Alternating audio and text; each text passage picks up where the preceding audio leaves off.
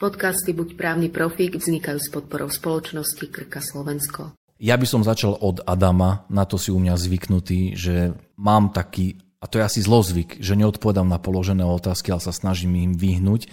A v tomto prípade je to podobné, ale je to dôležité, pretože tí, ktorí nás počúvajú, si môžu povedať, že zase tu proste prinášajú nejaké pojmy, koho to zaujíma rozprávať o nejakej teórii. Takže na to, aby sme navnadili našich poslucháčov, aby počúvali ďalej, že aké nové pojmy, tak ja by som chcel povedať, že prečo je dôležité hovoriť o pojmoch. Je to dôležité z toho dôvodu, že v právnych predpisoch sa používajú určité slovné spojenia, ktoré majú nejaký konkrétny obsah. A následne na ten obsah sú naviazané práva a povinnosti. Takže keď si otvoríte akýkoľvek zákon, vo väčšine z nich na začiatku zákona máte nadefinované čo sa pod určitým slovným spojením rozumie a následne v tom zákone sa ďalej ten pojem používa. Dokonca v legislatívnych pravidlách tvorby právnych predpisov, tak ako na vláde, tak aj v parlamente, sa tomu venuje stále nejaká konkrétna časť a hovorí sa tam o tom, že je veľmi dôležité, aby sa ustálený pojem, ktorý už je niekde definovaný, aby sa rovnako používal skrz naskrz v právnom poriadku, pretože keď sa takto používa konzistentne, tak vlastne to spôsobuje, že sme si istí. To je strašne fajn, keď si človek môže byť istý, že ja viem, čo to znamená. A presne preto je dôležité jednak tie pojmy dobre definovať a potom je dôležité, aby ich zákonodarca aj tak používal, to znamená konzistentne, skrz na skrz právnymi predpismi, kde sa ocitajú. Jednou zo zmien je zavedenie termínu podporný tím. Podporný tím je pojem, ktorý je zavedený v zákone o zdravotnej starostlivosti v paragrafe 2. To je čarovné ustanovenie, ktoré má momentálne od 1. augusta 2022 už 39 odsekov. 39 odsekov, tak sa nám to krásne naťahuje. E, ešte dobre, že elektronický priestor je vlastne naťahovateľný, takže sa to tam dá pokojne ďalej doplňať. No a podporný tím je vlastne pomocný orgán ošetrujúceho lekára, ktorého cieľom je zmierňovať sociálne a nejaké duchovné dôsledky ochorenia pacienta.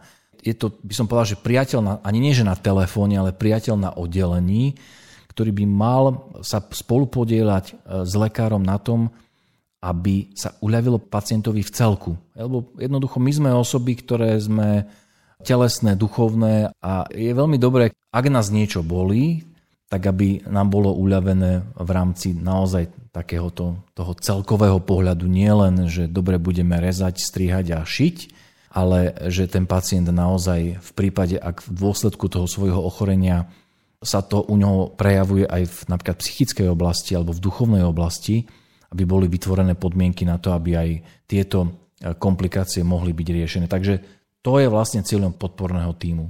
Dlhodobá zdravotná starostlivosť to mi evokuje ako výraz, ktorý som už niekde počul. Čo sa zmenilo pri tomto? Je to opäť nový pojem, pretože do zákona o zdravotnej starostlivosti okrem pojmu dlhodobá zdravotná starostlivosť boli zavedené aj pojmy následná zdravotná starostlivosť a paliatívna zdravotná starostlivosť. Tieto tri pojmy, oni, preto sme ich museli definovať, pretože sme sa istým spôsobom k tomu zaviazali v rámci plánu obnovy, takže táto zmena vlastne bola vyvolaná aj tým, aby sme splňali tie záväzky, ktoré sme si v pláne obnovy dali, aby nám mohli byť uvoľňované potom peniažky, ktoré je super, že môžeme z Európskej únie dostať. A na tieto pojmy následne potom nadvezujú ďalšie zmeny priamo v zákone o zdravotnej starostlivosti, ktoré hovoria, že čo vlastne sa v rámci paliatívnej, následnej a dlhodobej zdravotnej starostlivosti poskytuje. Ja by som možno, že veľmi to nerozvádzal, ale by som, len by som ako keby skúsil trafiť klient po hlavičke tým, že poviem, že zmyslom je urobiť všetko preto, aby sa podporila samostatnosť osoby v oblasti jej sebestačnosti a aby sa urobilo všetko preto, aby pacient vlastne mohol byť liečený v rámci svojho domáceho prostredia. To je vlastne cieľom tých procesov, ktorým je dlhodobá zdravotná starostlivosť eh, definovaná Následná zdravotná starostlivosť je ako keby časť dlhodobej. To znamená, že máme jednu množinu a množine nejaká časť a to je presne tento prípad, kde následná zdravotná starostlivosť je ako keby časťou dlhodobej zdravotnej starostlivosti a jej cieľom je e, maximálne možné obnovenie kognitívnych, telesných, zmyslových alebo duševných funkcií osoby. ktorej bola poskytnutá akutná zdravotná starostlivosť. No a paliatívna zdravotná starostlivosť to už je niečo, čo nás sprevádza dlhodobo, ale nemalo to odraz vlastne v zákone. Ináč ja už som naozaj počas svojej praxe viac ako 10 rokov sme to riešili v praxi, keď sme spolupracovali a spolupracujeme s hospicmi, či mobilnými, alebo teda aj nemobilnými hospicmi, ktoré poskytujú zdravotnú starostlivosť e, v tejto oblasti. A tam boli viaceré ako keby naozaj také otázniky, ktoré spočívali v tom, že nebola dostatočná právna úprava. Takže ja by som povedal, že konečne, konečne sa aspoň časť týchto vecí v zákone o zdravotnej starostlivosti rieši. A jedným z týchto riešením je práve aj to, že sa zavádza pojem a že sa takisto v zákone o zdravotnej starostlivosti potom následne hovorí a rozdeľuje paliatívna zdravotná starostlivosť práve na tú mobilnú, ambulantnú, špecializovanú, ktorá sa poskytuje v rámci ústavných zdravotných zariadení a tak ďalej. Takže toto je tiež zmena, ktorá od 1. augusta 2022 do zákonu o zdravotnej starostlivosti prichádza. A ja by som ešte predsa na konci povedal jednu vec, a tá sa týka zmeny v pojme neodkladná zdravotná starostlivosť. Toto je pojem, ktorý my o zákone o zdravotnej starostlivosti máme dlhodobo a on sa celkom aj e, pravidelne mení, sa rozširuje, modeluje a tak ďalej. Čo ma tam zaujalo teraz na tej poslednej zmene je to, že za neodkladnú zdravotnú starostlivosť sa považuje aj zdravotná starostlivosť, ktorá rieši náhlu a neznesiteľnú bolesť pacienta. A to sme tam mali, ale bolo to spojené aj s tým, že tá náhla neznesiteľná bolesť mala spôsobiť bezprostredné E, ohrozenie života a zdravia. A práve tento následok bol ako keby vylúčený. Čo znamená, že sa otvorili nožnice a zrazu do množiny toho, čo je neodkladná zdravotná starostlivosť, nám bude padať napríklad v týchto prípadoch o mnoho viac situácií, čo môže mať napríklad dopad aj na väčšie náklady na zdravotnú starostlivosť, ktoré sú hrazené z verejného zdravotného poistenia. Takže napríklad v tomto bode jedno malé, by som povedal, že vymazanie časti vety môže mať pokojne akože celkom akože vysoké vyčíslenie v rámci tých nákladov, ktoré budú hradené z verejného zdravotného poistenia, ktoré by napríklad nemuseli byť pri osobách, ktoré napríklad e, čo aj majú zameškané poistné, neplatia poistenie a tak ďalej, ktoré, a z dôsledku čoho nemajú vlastne nárok na to, aby náklady zdravotnej starostlivosti boli uhrázané z verejného zdravotného poistenia. Ty si to tak pekne zhúcenil, že som sa ani nestihol nadýchnuť. Mňa by ešte zaujímalo, že prečo vlastne lekári by sa mali oboznámiť s týmito zmenami? Ja si myslím, že e, tie následky, oni sa budú, alebo následky je škaredé slovo, e, ako keby tá aplikačná prax sa bude objavovať až, e, až ex post. Že toto, toto sú také, by som povedal, že systémové veci, ktoré v zákone musíme mať, ale dôležité je to, ako sa to bude uplatňovať neskôr práve pri poskytovaní zdravotnej starostlivosti. A ono to bude mať vlastne, by som povedal, že štruktúrálny dopad. Hlavne, keď hovoríme o dlhodobej zdravotnej starostlivosti, lebo toto naozaj otvára aj, by som povedal, že také efekty napríklad na právo pacienta, lebo si zober, že dneska, lebo čo je vlastne problém? Zober si, že máš nejaké ochorenie, teba akutne vyriešia v nemocnici, a oni ťa prepustia. Lenže ty naozaj častokrát si v takom stave, že potrebuješ pomoc. Sú ľudia, ktorí nemajú blízkych, ktorí sa o nich môžu starať. Teraz napríklad riešime nejakú pani, ktorá nikoho nemá, hej, diabetička, jej amputovaná noha, je slepá v dôsledku diabetu a ju idú prepustiť domov.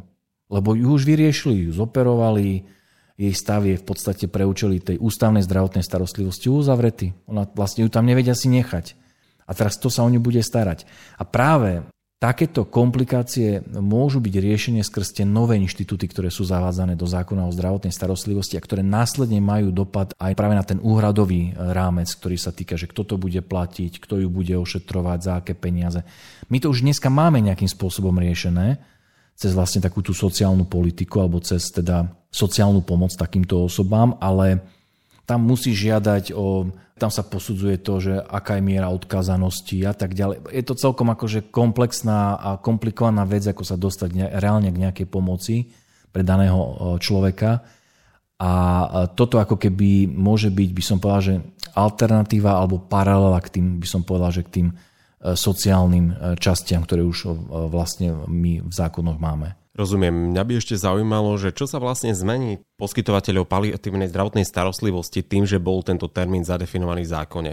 Tak napríklad s paliatívnou zdravotnou starostlivosťou e, a s touto novelou zákona o zdravotnej starostlivosti boli, majú byť schváľované. Oni zatiaľ nie sú, ja som ich nenašiel teda na Slovlexe v zbierke zákonov, ale boli predložené v rámci tohto rokovania, ktoré bolo na vláde, následne vlastne išlo do parlamentu. Tie novinky sa týkajú aj úhrad za túto zdravotnú starostlivosť, čo je veľmi veľká vec, hej, lebo ak ti to nemá kto zaplatiť, tak ako budeš ošetrovať pacienta. Takže práve aj pri paliatívnej zdravotnej starostlivosti sa zavádzajú určité, by som povedal, že paušálne platby za napríklad deň ošetrenia takéhoto pacienta, v závislosti od toho, že či je v ústavnom zdravotníckom zariadení. Zavádza sa to, ako bude platená vlastne mobilná hospicová služba za výjazd, za kilometre, za ošetrenie. Takže ono to má vlastne veľmi veľký dopad na to, aby nejaký nápad mohol reálne existovať, lebo Môžeš mať ľudí, môžeš mať vybavenie, no ale pokiaľ ti to nemá ten pacient ako zaplatiť, vieš, že si to nemal vlastne uchopené v rámci toho systému, no tak je veľmi komplikované sa potom k takejto starostlivosti dostať. Takže preto hovorím, že teraz sa otvárajú dvere na to, aby veci, ktoré sú veľmi dobré, že fungujú, aby mohli fungovať ešte lepšie a aby mohli byť napríklad už len v úvodzovkách už len odfinancované, aby mohli byť zaplatené práve tým týmom a poskytovateľom, ktorí takýto typ starostlivosti poskytujú. Podcasty Buď právny profík vznikajú s podporou spoločnosti Krka Slovensko.